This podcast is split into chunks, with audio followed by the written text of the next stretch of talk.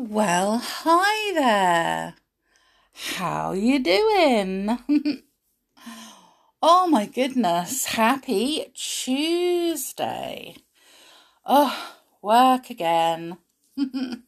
but never mind, we've got a story to read before work. But first of all, how are you feeling? Hmm?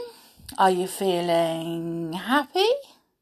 Are you feeling sad? Hope you're really hope you're not feeling sad. Um, are you feeling tired? Oh, How are you feeling? Send me a message and let me know because I like to know and I'm nosy like that. So, I'd like to know exactly how you're feeling when you're listening to my stories. Maybe you're excited. Who knows? so let me know.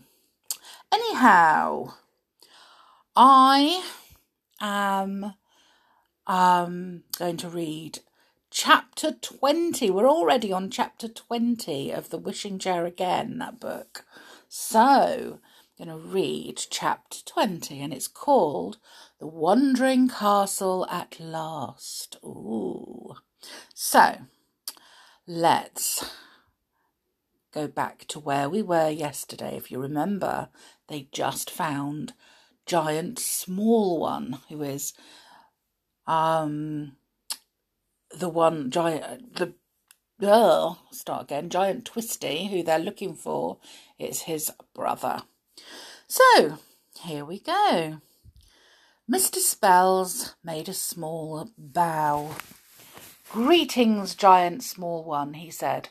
I see you have not yet found a spell to make you a tall one instead of small one. I come to ask you a question. We want to find your brother, Giant Twisty.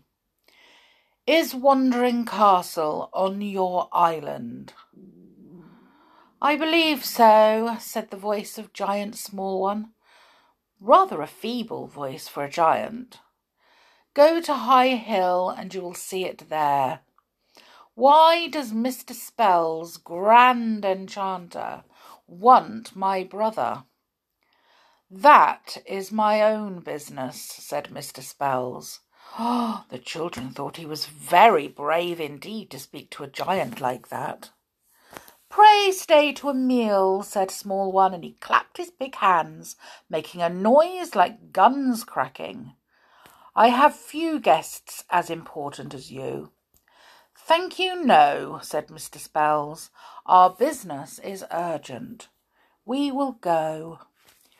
He walked back to the children and Winks, and they made their way to the door. But it was shut.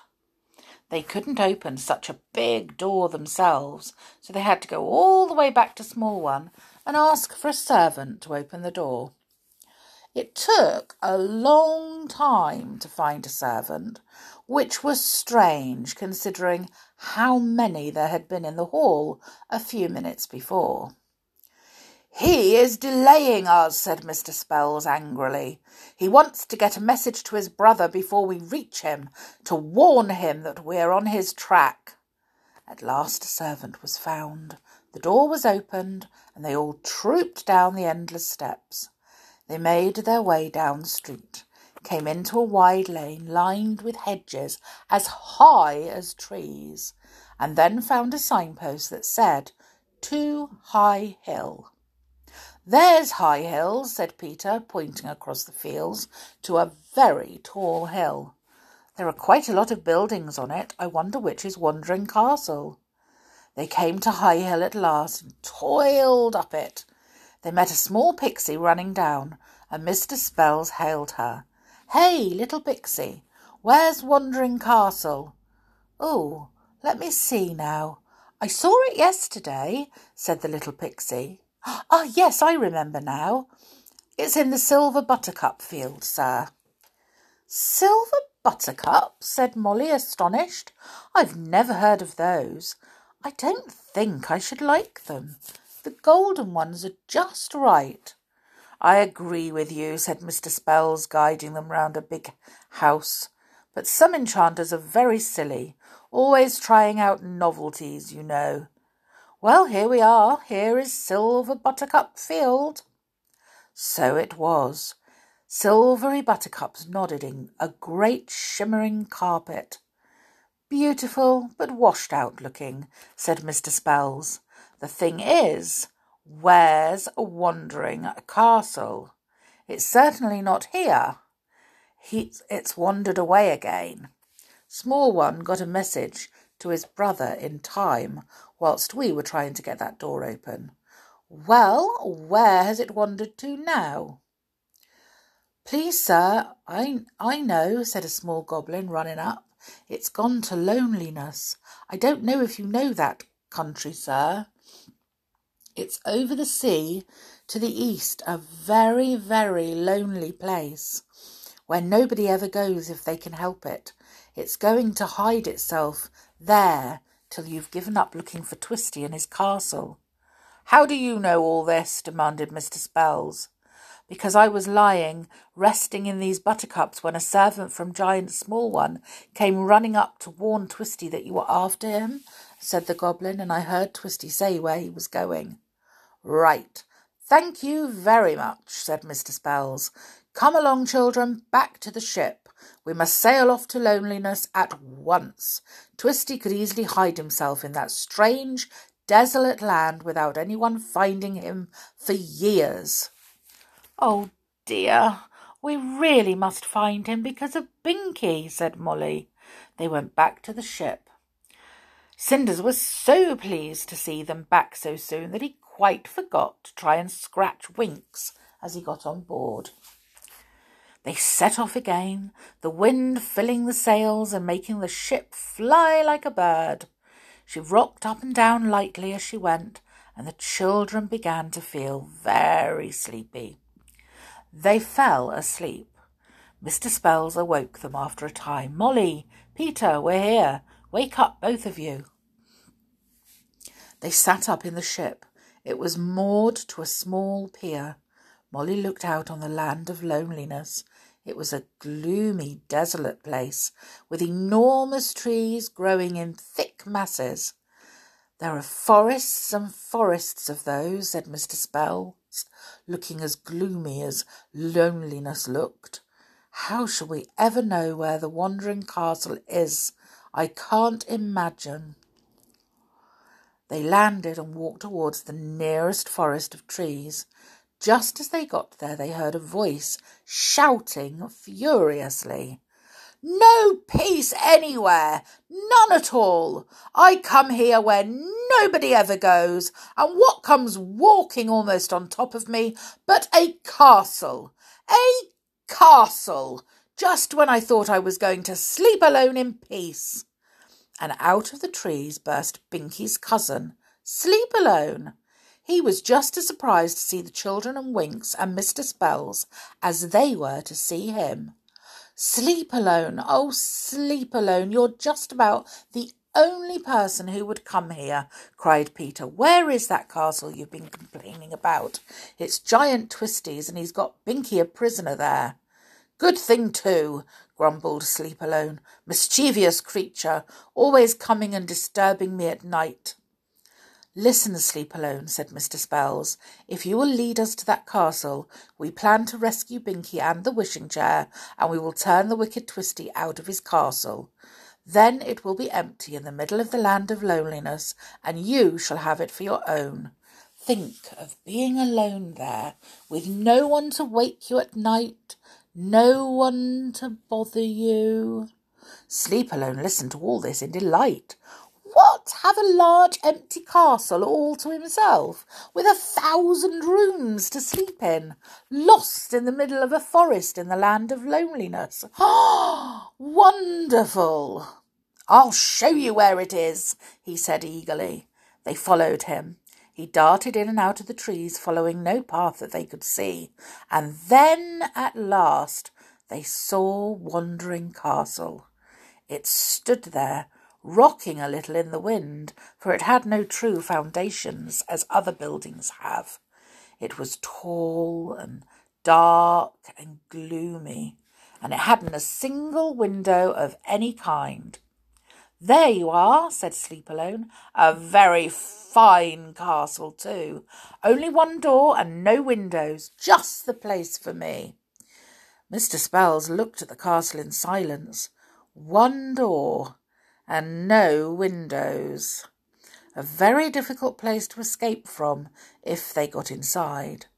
But they must get inside. There was no doubt about that.